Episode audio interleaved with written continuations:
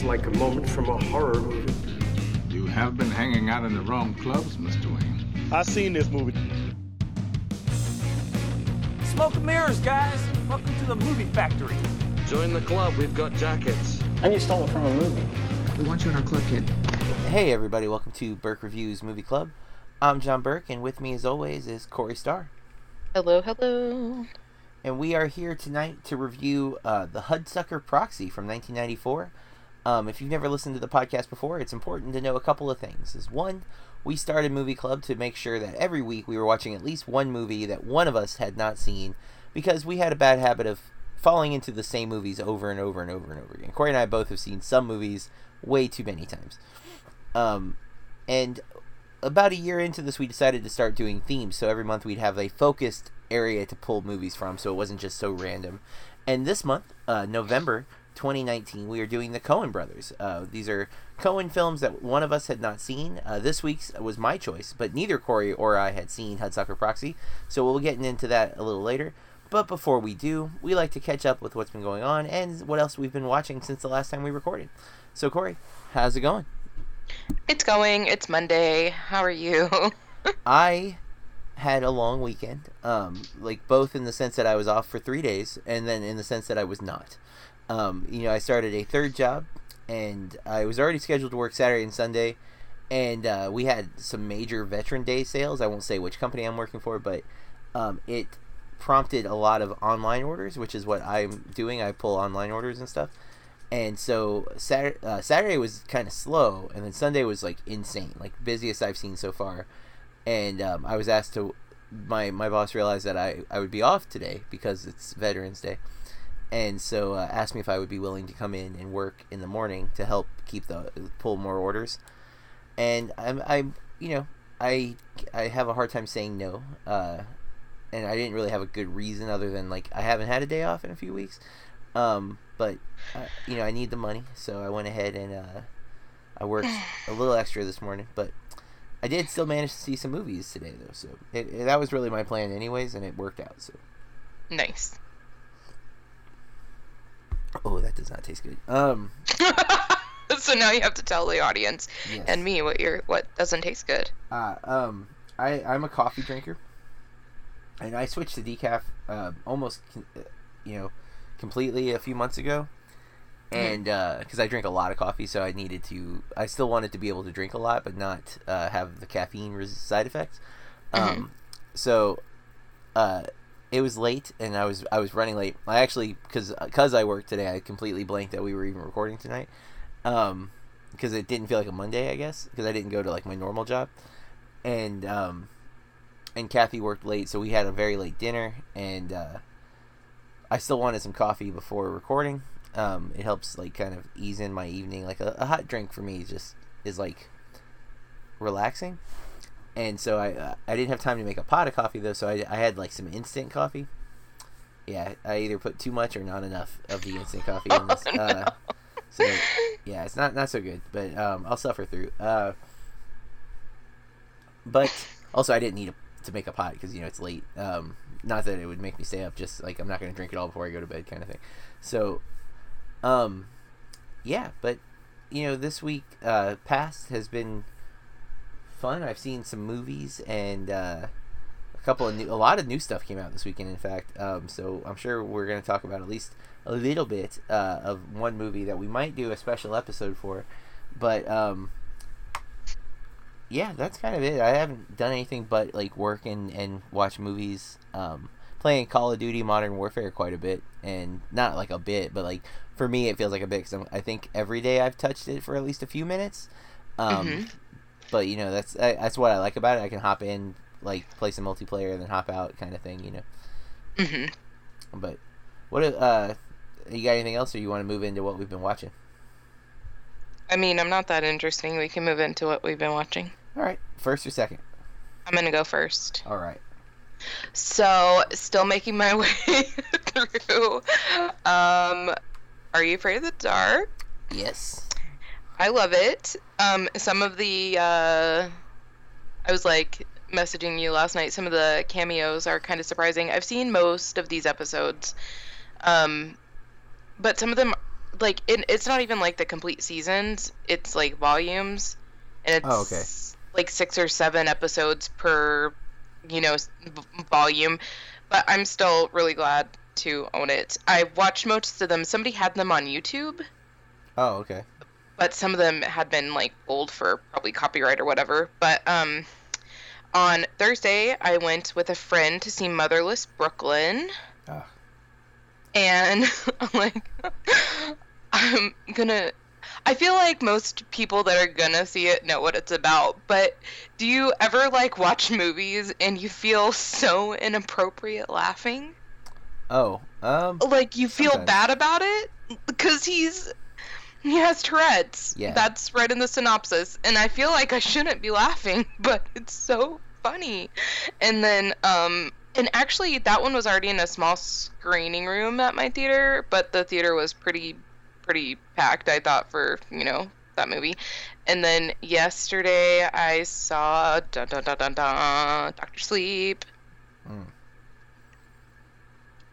which I mean, I also saw, but I, I was, I don't know if we should wait. Yeah, that's Oh. why. That's all you're getting. Ah, is that it?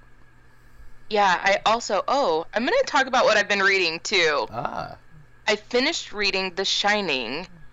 which And- listening to. Oh, it's so good.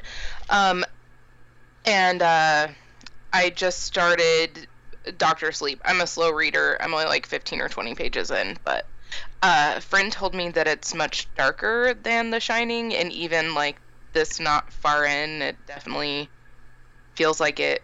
Because I'm hard to like scare or creep out, but I don't know how to explain it. Got it. Well, I've uh, seen quite a few movies, and I did watch. Um, I'm caught up with the. Well, I guess there might have been a new episode of Silicon Valley last night, but I'm caught up with the first two episodes of the last season of Silicon Valley, which uh, is one of my favorite HBO shows. And I need to watch.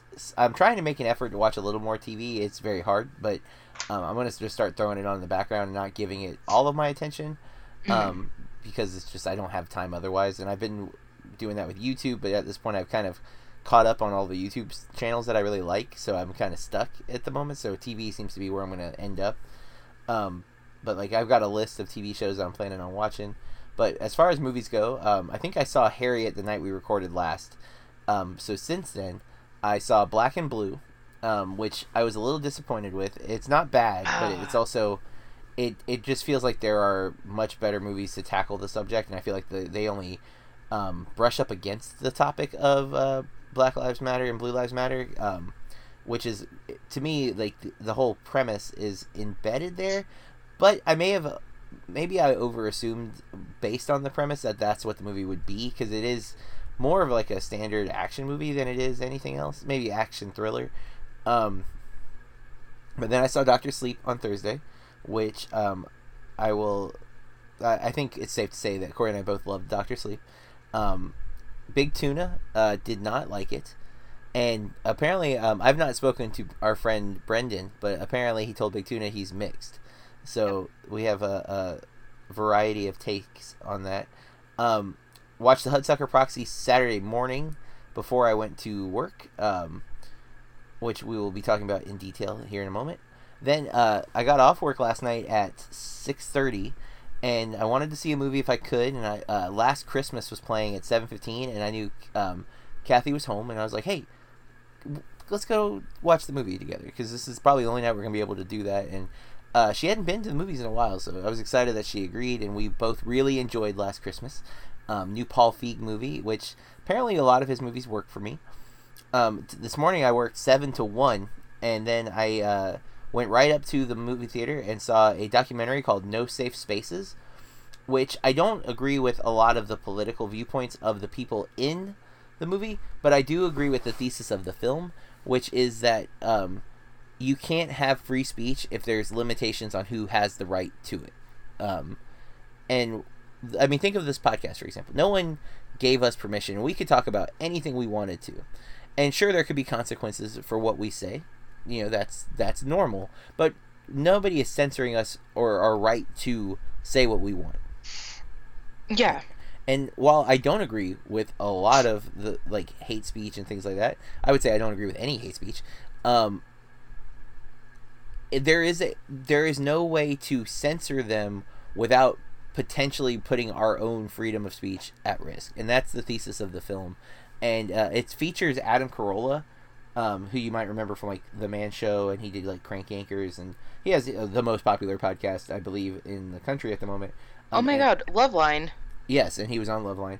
Um, and then Dennis Prager, who I I actually sadly, as I'm not very political, knew nothing about, um, or at least I didn't know I knew anything about. But uh, I found the documentary again. I don't agree with a lot of their actual stances in terms of like their other points of view, but as far as the free speech issue, I do see it as a concern because the idea of censorship in general is always scary because you have to ask who is being censored and by whom and that can get very scary especially with like fascist regimes or totalitarian and it is interesting because a lot of the people who are trying to like you can't if you we don't want to hear your nazi propaganda which i don't think anyone should be a nazi but if we say they can't do that and especially when while calling them a fascist it's like well do you understand what a fascist is? Because by censoring a certain group of people you are taking fascist action and it is concerning that we're not seeing that that double standard um because again if it were the other way around we would totally not be okay with it right? If the nazis were saying we couldn't speak we'd be like no no we can't let that happen. And that's correct because that's one of the things that makes this country so great. We're supposed to be able to have a discourse. And it does seem like now it, conversations aren't happening. We're just shutting down things we don't like. And i think that's a problem. Um, again not encouraging it. I, I think t- to me the ultimate thing is that everybody should be treated equal.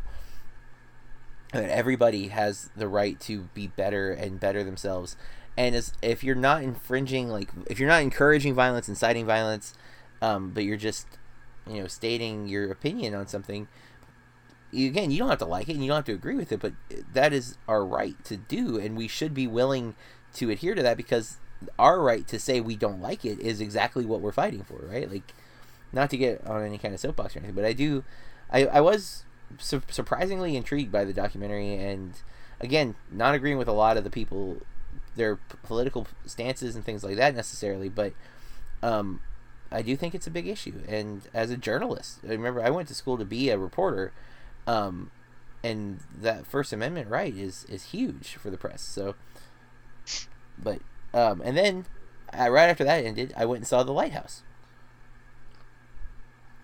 Hmm which did you see? Yeah. yeah. Movie is uh it's a24 like all over it um yeah. yeah but pattinson and um and defoe are both really great in it and i i kind of feel like defoe should have always been a pirate like he's not technically a pirate but he's very pirate-esque um man i just thought he was like fit for that character like in every way hmm Um, I did buy a ticket to see Midway uh, after the Lighthouse, but I did not actually go and see it. Um, I don't really have an interest in watching it, but it was part of a, a Regal special um, where if you saw Rambo Last Blood, which I suffered through, uh, Jexi, which I liked um, much more than I expected, uh, Midway, which I've not now seen but have bought my ticket, and Knives Out, which I know I'm going to love because I, I'm a big Rian Johnson fan uh, the cast is insanely good, like just insane. It's such a good cast, and um, I everything I've heard, I'm just I'm fairly confident I'm gonna love Knives Out. So I want to be able to own that one, and so that was like I needed to see Midway, but I don't I don't feel like sitting through it right now. So I can always, and with Regal Unlimited, I, I- can always go back to it. So hmm I was just gonna say, I feel like um, for for a second I thought you it- you were talking about um, 1917, Mm. but um, Midway is isn't that also a war movie? yes, it's a I Pearl feel like Harbor. I've seen. I think it's like following right. the events of Pearl Harbor kind of thing. Um, yeah, mid Okay, uh, perfect. 1917 I was not interested in until I saw the Regal featurette about the uh, how they made the movie. Um, it's Sam Mendes and uh, Robert Deacon. Um, I think that's. I hope I didn't butcher his name. Um, my brain is shutting down, just so everybody knows. But um, I uh, I'm a big fan of one shots. Um, I've studied like them extensively. Uh, you know, movies done as a oneer, whether it's a legitimate oneer, um, like Veronica, which is a, a really interesting. Um, I believe it's a French film, but with uh, German producers. If I, it's set in France, I think, but I think it is a German film or something like that. Um, it's all done in one actual take. They did it three nights in a row. They did the whole movie. Um, it's a heist movie to make it all the more challenging to do a Oh. one shot. Um, and I think if I remember correctly, they they ended up using the first take. So even though they filmed it three nights in a row, they used the first night.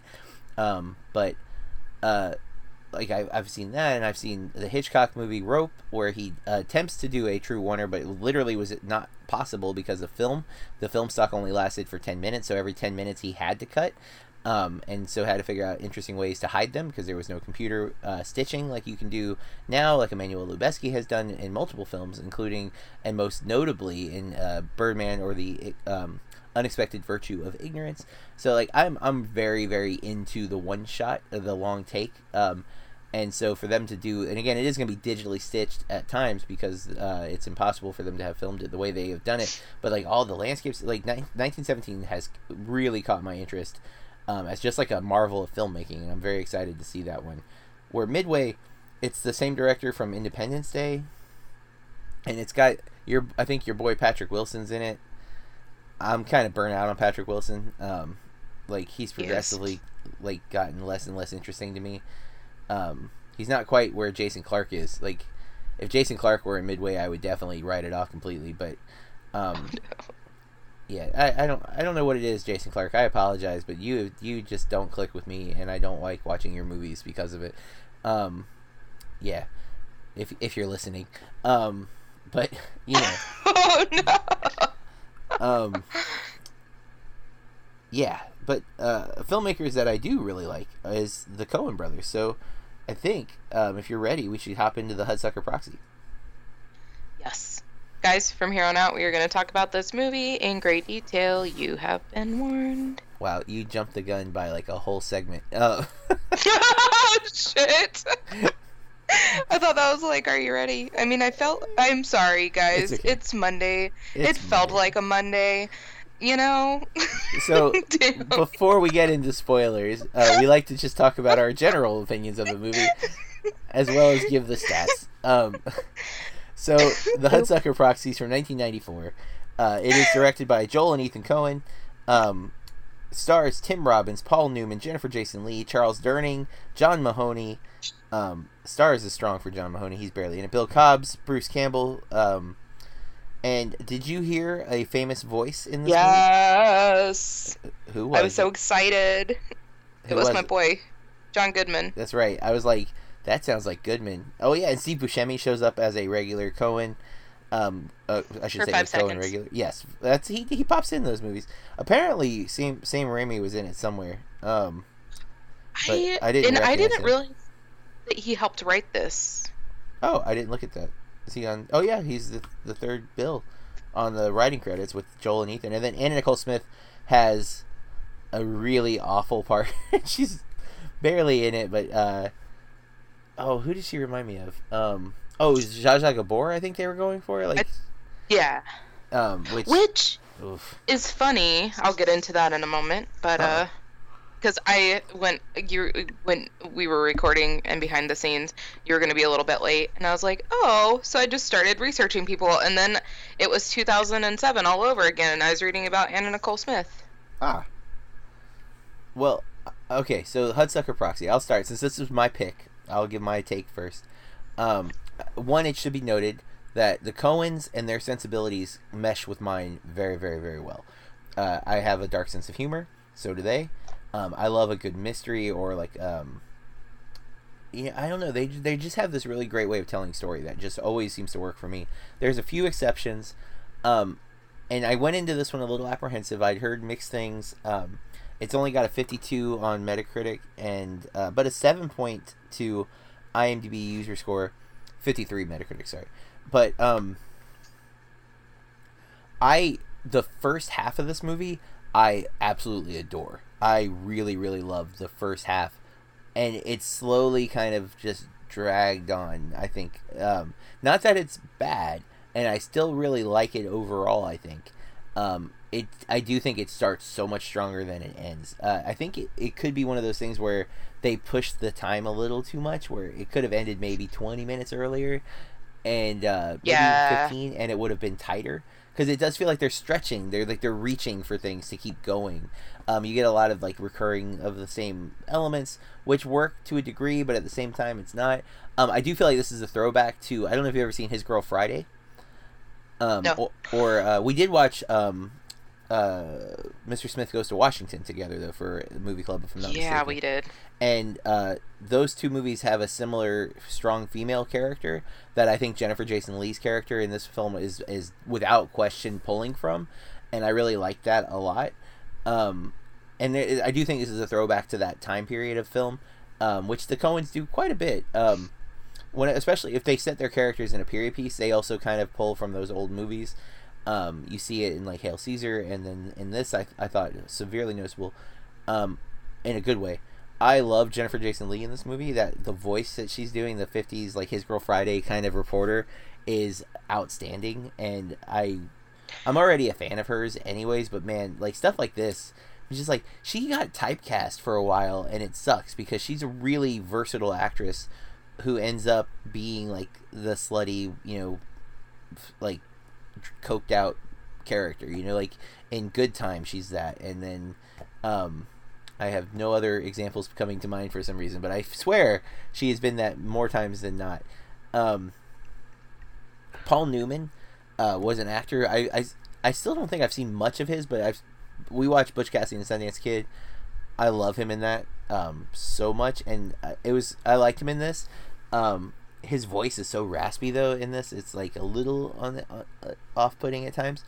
And then uh, Tim Robbins, I, I like um, in general. Like I don't know about. I, I think he might be a contentious, like maybe political figure, but as as an actor, I tend to enjoy him and stuff. Um, and I like him in this uh, overall. I found the movie to be uh, funny at times. There's a lot of little bits that I thought worked really, really well. I love a lot of the imagery though of the movie. Uh, the the theme with the clock and like our time. I thought that was a lot of interesting things. Oh, and um, I think it's Charles Goodwin is Mr. Hudsucker, and he is Pappy O'Daniels in um in Oh Brother Where- Charles Durning. Sorry, Charles Durning. Um, he's Pappy O'Daniel in uh, Oh Brother Where Art Thou. You know, he's the one uh, trying to run for re-election. Oh, Yeah, I love him in Mhm. that. Um, and he's in a couple of the other Coen's films. Um, I think he's in uh, Sim- Simple Man. No, no, that's not. That's the one with. Um, my brain is definitely not clicking on all cylinders right now. But uh, I I liked a lot. There's this really cool montage.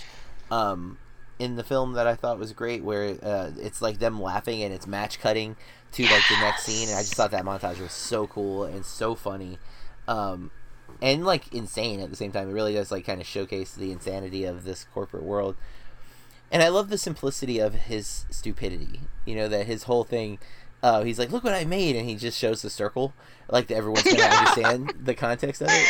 And then when they when they clearly oh, the don't, of a diagram. yeah, and when they when they clearly don't get it, he's just like, you know, for kids, and it's it's it's so great. I I really found that to be funny. But uh, overall, I'd say positive. Um, not their strongest film, but also not their weakest by any means.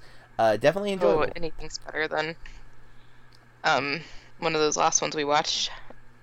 What? Oh my god, intolerable cruelty. Mm, Yeah, I didn't love that one either. But I mean, it, I didn't think it was. It's still not their worst. I like this one better than this. Oh yeah, this. yeah, yeah. I yeah. like this one better than that one. Agreed. Um, I like the movie. I agree that they could have cut off some time. I really like Jennifer Jason Lee's character. Mhm. Um, even though the way she was talking annoyed the hell out of me, I thought she did a really good job. And I really liked Tim Robbins' character. Um, and I kind of liked, I guess, his like progression of his character throughout the movie, Mm. and also how hers changes. Yes. Um, and totally agree about their sense of humor. and like just dying sometimes. And I loved that Jennifer Jason Lee got a, at least a couple of those really funny, funny, funny scenes. Um, and that's all I have to say. Yeah, and um, they do a little bit of homage to slapstick too. Like when he's first meeting Paul Newman's character, and he sets the trash can on fire, and it's just like everything's going wrong. Um, it's super slapstick and it's it's entertaining. Uh, again, I, th- I do think it wears it wears out its welcome a little bit too much. Uh, again, I think there's at least two or three scenes that feel redundant um, towards the end, but not in a, again not in like a de- huge detrimental way. Just it, it could have been a tighter overall experience. I think. Um, but now I think is the time where I guess I will go back and cut out the part where you said this. you No, should have just loved it. I think you should. Uh, wow, I'm gonna totally leave it. Let's go ahead and do it again. Okay, guys. From here on out, for real. I thought you were just setting me up so well last time. I was like, hell yeah, and I'm gonna get this, and I'm gonna do a great job because I never catch it when you set me up. To be fair, Um, you did still do a great job. It's just Thanks. early. early, a better better early than late, I guess. Um, so we're gonna talk about Hudsucker Proxy. I always feel like I'm gonna say that wrong. From 1994, in great detail. You've been warned. so the Hudsucker proxy, um, I like how it starts too, like with the uh, him about to jump on New Year's Eve, and um, like it then goes back in time. We're gonna see how we get there. Uh, you know, not uncommon to do the flashback kind of thing. Um, but uh, yeah, it, it's got this.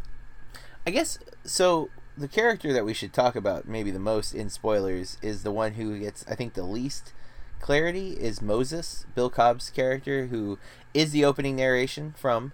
And I'm guessing he, he's kind of like a Clarence figure from What's a Wonderful Life, like this guardian angel Oh. um because he's he's clearly magical. I mean he stops time with a uh, uh with his broom essentially. Shoves the broom in the gears which i feel pretty confident that spike lee would argue this is the magical negro trope that the one black character in the movie has magical powers and he's using them to help the white protagonist achieve a goal um, or learn his lesson.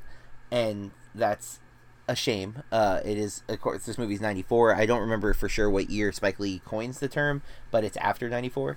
Um, but it's it's a very accurate trope. This you can go through film history and see uh, the black characters serving one purpose, which is to help the white protagonist, uh, usually through some kind of magic. In this case, again, it's undefined magic, but that's why I, I went Guardian Angel because he seems to be looking out for him um, in a big way. Mm.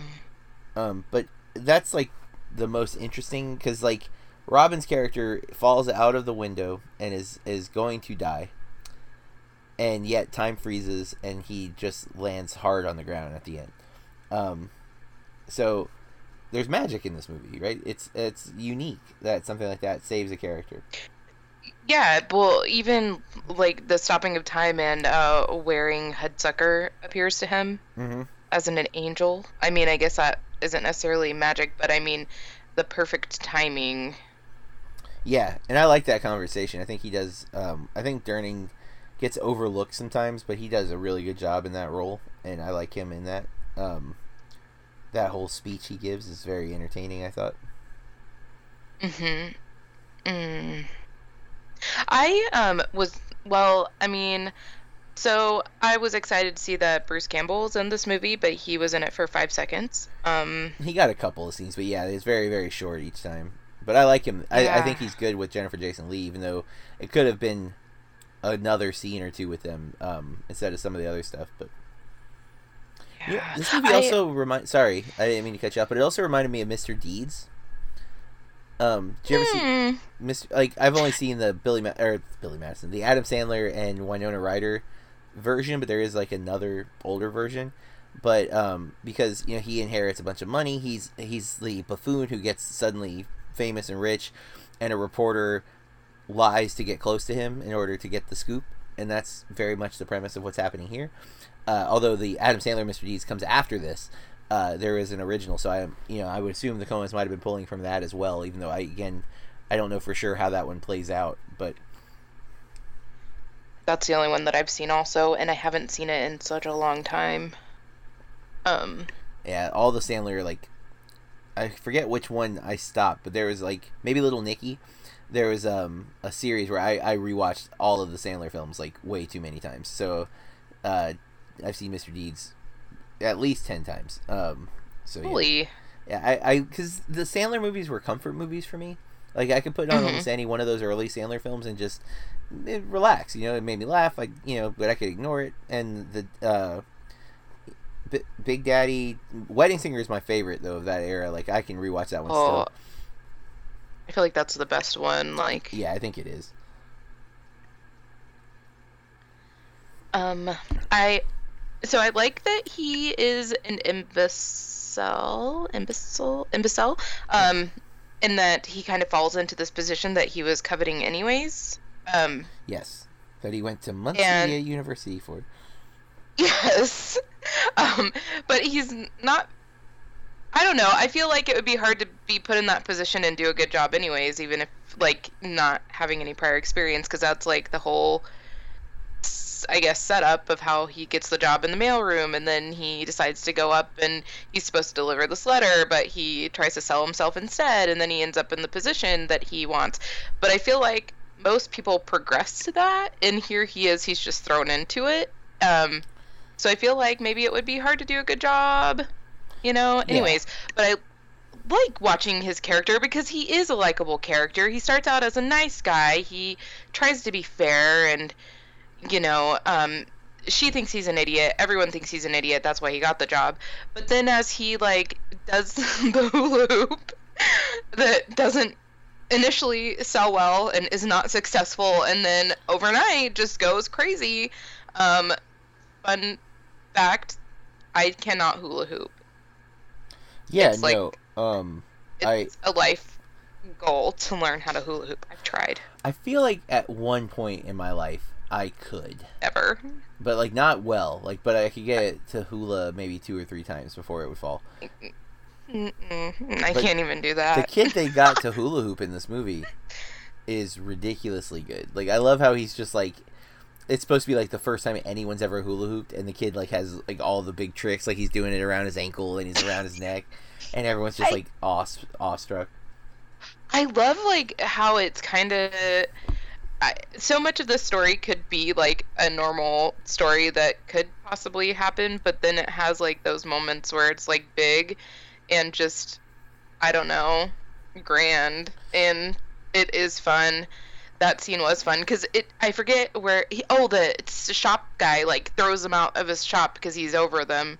And they're just, it's just perfectly rolling down the street to this kid. I thought that was a fun scene. Yeah, I, I Um, think there's a lot of like early Coen's. You really see the film school influence. I feel like they're always paying homage to the classics. Which um, I want to jump into this for a second, but I'm on the Wikipedia page looking at the writing of the movie, and I learned two things right away. Uh, the Coen brothers first met Sam Raimi when Joel Coen worked as an assistant editor on Raimi's The Evil Dead in 1981.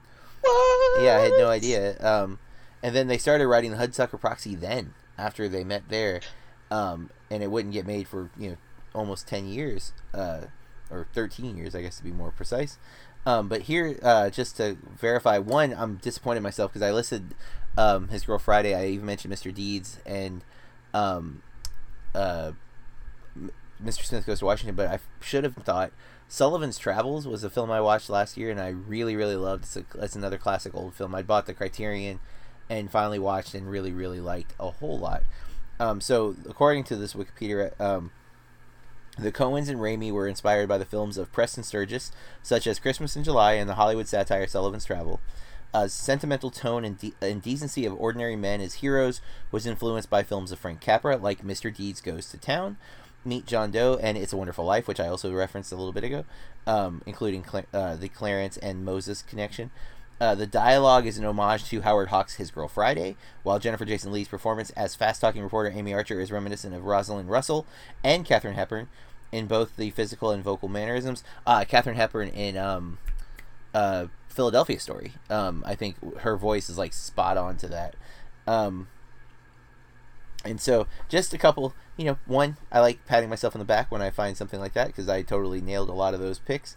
Um, which is the reason I watch so many movies is to get all these connections. And this, if my students are listening to this, that's why I encourage you when we're studying genre to watch more than just one extra film than what we show in class, so that you can really see all the connections and and make that a more real experience rather than just taking a textbook's word for it.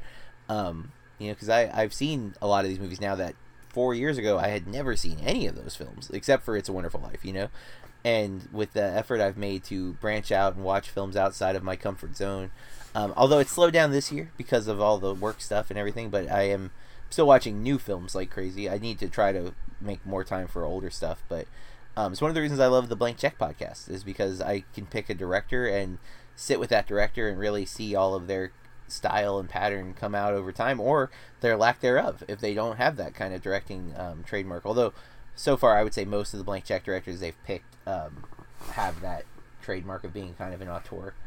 Um, sorry to go on a tangent, but I am a big big proponent of uh, you know seeing where you know films come from because like with the Joker this year, that's been a negative criticism because I feel like um I've now blocked out the director's name um didn't get the movies he was referencing. Like he's referencing clearly like visually and stylistically but he isn't getting the themes in a way that is meaningful. Like it's almost like he misinterpreted the content. And I feel like the Coens are doing the, are the opposite. When they pay homage like it's very clear that they have studied and understand what they're doing and what they're saying and how they're how what they're saying is going to be reflected in these older films and how a, a viewer's knowledge of those older films is going to help with the connection to the themes that they're exploring. Um, it's it, Todd Phillips is the director of the Joker, and um, I just think leaps and bounds different in terms of like Phillips has style or whatever, but he doesn't. If you've like done, one, if you've seen some of his other films, his biggest claim to fame is the Hangover trilogy, which should speak a little bit of volumes. Not saying it's not a funny movie, but it's not exactly intellectually stimulating in any way. Um, you know, tackling such dark themes like Taxi Driver did, just you can tell he doesn't understand the way Scorsese understood. And the Coens are brilliant. Um, I I am again big advocate for them, and even if I don't like all their movies, I tend to at least get what they're doing, even if I don't necessarily enjoy it. You know, like Intolerable Cruelty. I think we both got what was going on. It just didn't click for us. Because I, I think that you and I both feel the same way, and I know that we've talked about this before. Like, for me to like and get into a movie, I need to like the characters. Not all of them, Yeah, but at no. least, you know, one or two of them. Like, I want to be invested in you, otherwise, I'm not invested in the movie. And also, we've talked about that they kind of still do what they want, and thankfully, they have they've still had a successful career because that's not always the case. Yeah. Well, and that's the thing. The Coens, um, in many ways, probably shouldn't be as successful as they've been, and it's it always baffles me at the people who haven't seen some of their movies because I find they're always artistically interesting to me. Like no matter what the the topic of the film is, they've always done something really cool. Like the the, the look of this film, the production design of the the time period and the building that they're in, and I love when you first go into Paul Newman's office that it's like half of the clock tower, like he's literally like in part of the face of the clock is like his backdrop, and yet it's so you know there's nothing to it. I mean, it's beyond. Um, uh, what's the term when it's like Apple's whole aesthetic? Um, oh my god! Normally have this on the tip of my tongue, and it's just not happening because again, brain is shutting down. Lack of sleep is a real issue, people. Um, Minimal? I yes, I minimalistic. know. Wow, minimum Okay. minimalism is the art style that I could not pull. Uh, yeah, it's very minimalistic. He's got you know just the stock ticker in his desk basically in the office. No chairs. You know, he's no one's welcome. He doesn't want anybody there. Um, it's just this Straight really business. Cool, yeah, it's such a cool like I don't know. There's so many little things in the movie that I just find a lot of joy in. Again, even that I don't think it's perfect plot wise, and I do. And I'm not saying it's like bad, and it, like sometimes when I make a criticism, like it could be 20 minutes shorter, I am saying like I think the script is weak and it could be better. Here, I'm just saying I I think I would have enjoyed it more had they trimmed it down. I'm not even saying the stuff that's there is wrong necessarily, because I respect the Coens at a level that I don't respect every single person who gets a screenplay made. Granted, I understand I've never gotten a screenplay made. I get that. I am aware of that uh, that weird thing with critics in general that we are criticizing things that we can't ourselves make, or at least usually do not. However, academically, I have studied film quite a bit. I've read a lot of books. Uh, it does not make me a single singular expert by any means, but I am coming from a place of experience and knowledge um, with my opinions. It is not just a, a knee jerk reaction. and for my taste, this film felt uh, much stronger in the beginning. Um, you know, and that that's it. Especially because I have seen almost all of the Coen films. I have one left that we'll watch in two weeks, and that's it. You know, I've seen their whole oeuvre, and I know how talented they can be when they're excelling. And I've seen their worst film. Uh, although I do, I feel like I need to revisit The Ladykillers, but I do think that is by far their worst. It is their one true remake of a film where it is a uh, complete copy of something else, and I think it shows. Um, I think Tom Hanks is great in it. I think a lot of the other casting is is questionable, especially Marlon Wayans in that film. But um, not and not to criticize Marlon Wayans. I think when Marlon Wayans is cast correctly, he can be very good. I think in uh, Requiem for a Dream, he's really good, and I don't blame him for never wanting to do a movie like that again because I can't imagine how nuts that must have been to do uh, that film. But it, it's a movie I don't know that I can ever rewatch. Um, I can rewatch scenes, Yeah. but man, it's such a tense and crazy film. And I'm a, I'm an Aronofsky supporter. I like almost every one of his movies, um, almost. And I loved Mother, which was hated by many, but um, yeah, you know, I like. I, I'm not always a fan of, of auteur directors. It's not like instantly because you have this opinion I'm going to mesh with it, but I do almost always respect it. Uh, that you have this vision of your of your story and how you like to tell story, and that you're going to make that movie. Especially like you said with the Coens, you, they the fact that they're still getting to make movies is kind of although it does seem like maybe according to Scorsese that that's not going to be the way anymore unless you go through like Netflix or Prime or something but the traditional studio system seems reticent to let auteurs be auteurs I mean the fact that The Irishman had to go to Netflix is a shame um and not a criticism of Netflix but I like The Irishman is playing like 45 minutes away from me uh, like on the 22nd I think and I just I'm not gonna be able to make that trek out there. But I would much rather see that movie on a big screen, you know. Yeah. I didn't realize at first when I was reading about that movie that it was going to Netflix. Mm-hmm. That it was a Netflix movie. Truly And I- original film, not one of those where they just slap original on it. Like they actually paid for it to be made and everything. Mm, just like yeah. But it's Scorsese, and everything I've heard about it is that it's amazing. So hmm I don't. I don't know. I think that it's kind of interesting. I mean, that he made a movie for Netflix too. well, he Maybe made the movie he wanted to me, make. but No, I mean it's not because this is it's it's one of the selling points that um, this is their biggest director to do an original film. I mean we've had like some of the smaller indie guys do it, like Noah Baumbach did the Meyerowitz stories, which is great. Um, and I, I'm I'm mixed uh, with Baumbach films. I don't like all of them, but I like some of them. Um, which is weird because I'm such a Wes Anderson fan, and so far I'm a huge Greta Gerwig fan, and he- he's tied to both of them. And um, yeah, his movies don't always click for me, but the the Meyerowitz stories I thought was fantastic. Um, and I, I would I would see like Wes Anderson and uh, that kind of indie hipster director doing the streaming services before I would have expected someone like Scorsese. But then you look at Silence, which I love Silence. Um, I, I thought Adam Driver well. was really good. But I totally see why a studio would be afraid to make that movie again because Scorsese was attached to it.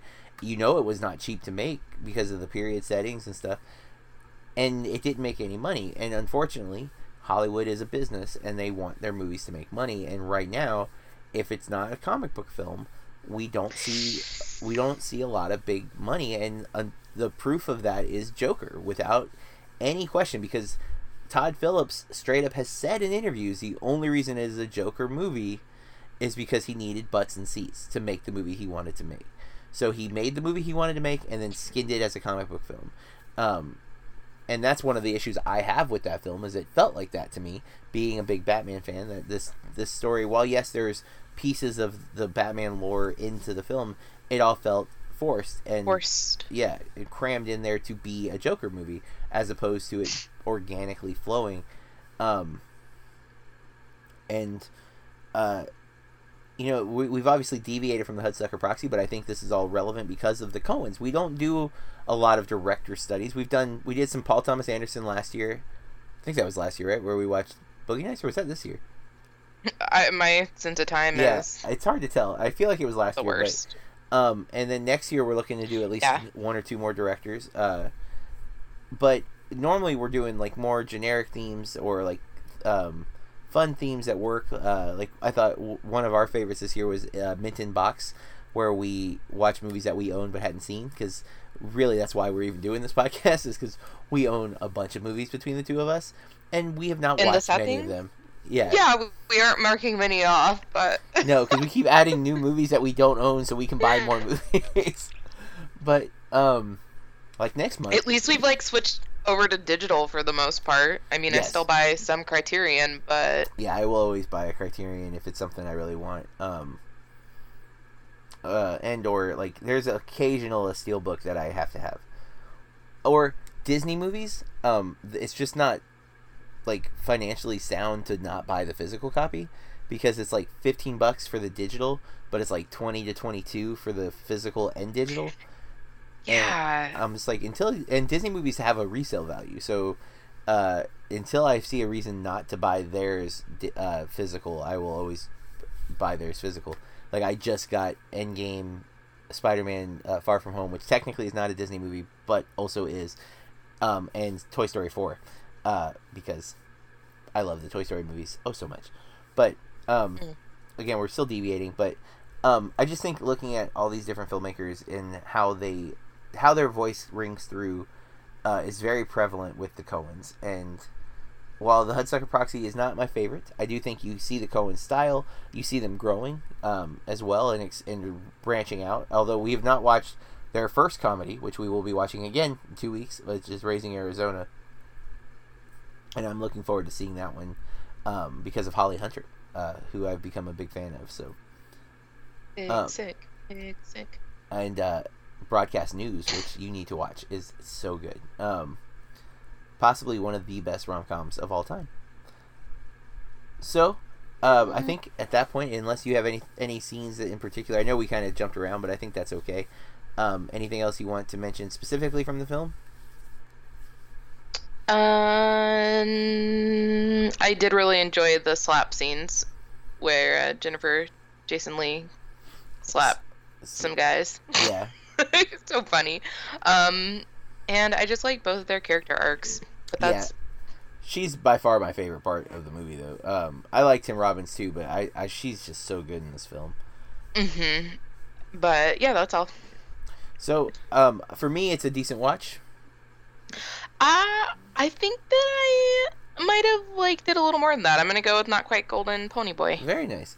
I I I would like to. I, it's definitely one I will probably revisit. Um, I that second half just did like I definitely felt myself not as into it as I was at first. Like I was really into it at first. Um, I was just, like marveling at the the cinematography and the the pr- production design and um, even the staging of the production. I just was like really really into it. And then as time went on, I was like, okay, all right. Oh, we didn't talk about the elevator guy at all, but I enjoyed his scenes a lot. Um, he was so annoying though. yeah, And even when he's not at the hotel, he's still wearing that stupid hat. it's part of the uniform, Corey. Uh, Yeah, but he's not in the. He's not there. Oh, and I want to tell you the fun fact about Anna Nicole Smith. Sorry, Oh, yes. guys, because it just reminded me. Because there's that scene where she's with him outside of a club or something. Um, that I was reading her Wikipedia. I love Wikipedia. I don't really care what anyone says. I would never cite it as a source when I'm writing a paper, but I love it. Um, she plays a character Zaza, but apparently after sh- her daughter was born, they were trying to find out the paternity of the father, and Zsa Zsa Gabor's husband said that he had had like a 10 year affair with her and that the Oh. kid could be her his so i just thought that that was wow, kind of like odd connection. round yeah and also i can't believe it's been 12 years since she's passed away Yeah, that is kind of crazy. I didn't realize that either. Um, Mm. There's uh, what was I um, it- I think it was during that documentary I saw today. They referenced something from like 1996, and I was like, that happened in '96. Like I Right? remember it so vividly, and yet I can't remember what it was. I just remember going, wow. I remember that like it happened yesterday, and it was like when I was a freshman in freaking high school. Like that is insane. Um, how our brains can do that, but um, we'll be back next week with our uh, fourth episode of the Coen month, which is a movie that I am excited for. Corey, you have never seen Barton Fink, um, which is one of the Coen's earliest films. It's 1991. It stars John Turturro um, and John Goodman as well. Um, you also get Judy Davis, um, Michael Lerner, who you will recognize for sure, John Mahoney again, Tony Shalhoub, and Jon Polito, which was in this movie for a second too. Um, in Hudsucker Proxy, I'm pretty sure he was Caspar in Miller's Crossing, but I am. Oh, Steve Buscemi's also in Barton Fink, but I I think again another small role. Has a 69 Metacritic, 7.7 IMDb user score. Um, written and directed by the Coens. Uh, I saw this in year one of uh, Burke reviews and was so into it, so so so into this film. Um, I think it's my favorite John Turturro performance. Um, I I can't wait to rewatch it. I've been wanting to rewatch it since we saw it, and I will I will give you. Um, it is not directly related to Hail Caesar, but I very much think it could be in the same universe as Hail Caesar. Um, and it would it would make perfect sense for it to be like a like for Hail Caesar to be a, a spiritual uh, sequel to Barton Fink. Sorry, listeners, my brain is definitely shutting down. So, um, that's what we'll be watching next week. If you like what we're doing, we ask that you rate and review the podcast. It helps other listeners find us. Uh, we also would love to hear your thoughts on the movies and the podcast. Um, so you can reach out to us uh, on social media at Burke Reviews for me and Corey. At Corey R Star, two R's on the end. and just you know hit us up tell us what you like we're on instagram we're on letterboxd we're on uh, twitter you know any format works tell us what you're thinking of the podcast what you'd like to see. Maybe give us some theme ideas. We've pretty much got next year laid out but we're willing to make some changes if we have a better idea come up. Um, so if you have any thoughts for themes or uh, possible avenues to explore hit us up. Let us know. Um, corey thanks as always. Thank you. and until next time listener keep watching movies. This has been a Burke Reviews podcast. BurkeReviews.com. Do you like movies? Do you like podcasts? Or are you just lonely? If the answer is yes, and even if it's not, then check out the What I Watched Tonight show's filmtastic selection of podcasts covering the entire movieverse. There's something for everyone, so come check it out. More details at whatiwatchtonight.co.uk or from all good podcast providers.